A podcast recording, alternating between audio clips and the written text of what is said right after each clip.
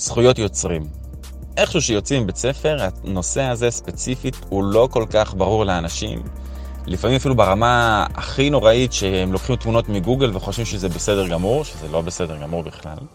או אפילו ברמה שקונים תמונה ממאגר תמונות והם מפספסים את זה שיש תמונה ספציפית שמותר להשתמש בה רק לעיתונאות. נגיד בן אדם הלך וצילם מישהו, והמישהו הזה חתם על שמותר להשתמש בתמונה הזאת לצורה פרסומית, אה, למודעות נאמר, אז הבן אדם חתם על מסמך שנקרא למשל רליס, כן? שאומר אני מותר להשתמש כמו דוגמן.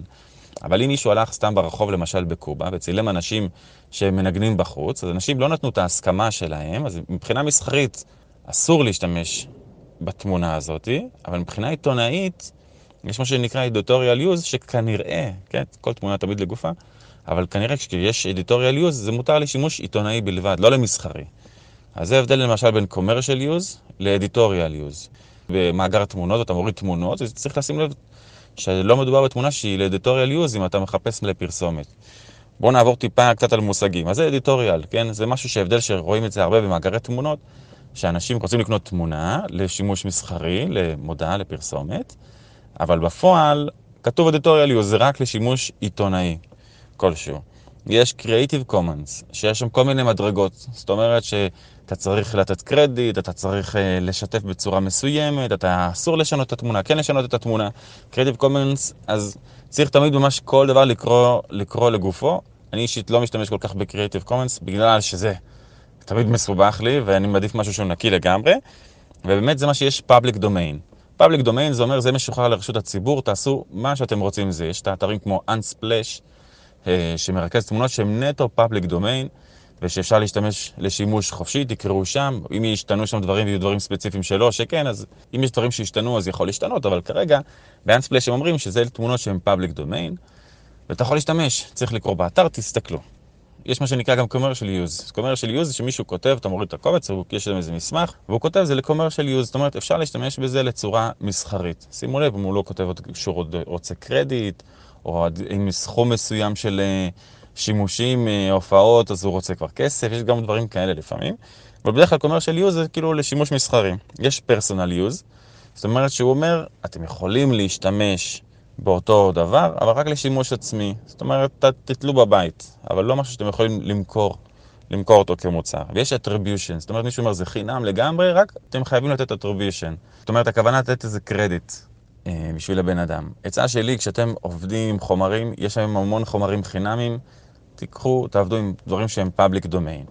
אם יש מקומות שמבקשים מכם שתתנו להם איזשהו קרדיט, שתוסיפו את החתימה שלהם, שלה, או לינק לאתר בצורה כזו או אחרת, אז תעשו את זה. לעבוד חכם, ואם צריך לקנות תמונה, אז תקנו תמונה, ואפשר גם להגיד ללקוח, התמונה הזאת עולה כסף, צריך לשלם על זה, ולדעת לעבוד, לרכוש תמונות, וכשרוכשים תמונות, לשים לב שאם זה למשהו פרסומי, אז שזה לא editorial use. באופן כללי, זה משהו ממש פתיח, הסבר מאוד ראשוני, אבל נראה לי משהו שכבר נותן טיפה היגיון, אני מקווה. אם יש שאלות, מוזמנים לשאול. ולקרוא, לקרוא לרישיונות, וכשאתם מורידים איזה קובץ מסוים וזה בא עם איזשהו אה, מסמך שהבן אדם כותב איך הוא רוצה שאנשים ישתמשו בו, לטרוח ולקרוא את זה כדי להכיר, להכיר את הנושא. וכמובן, האחריות היא עליכם. ואם אני טעיתי פה באיזה משהו, אני מתנצל מראש,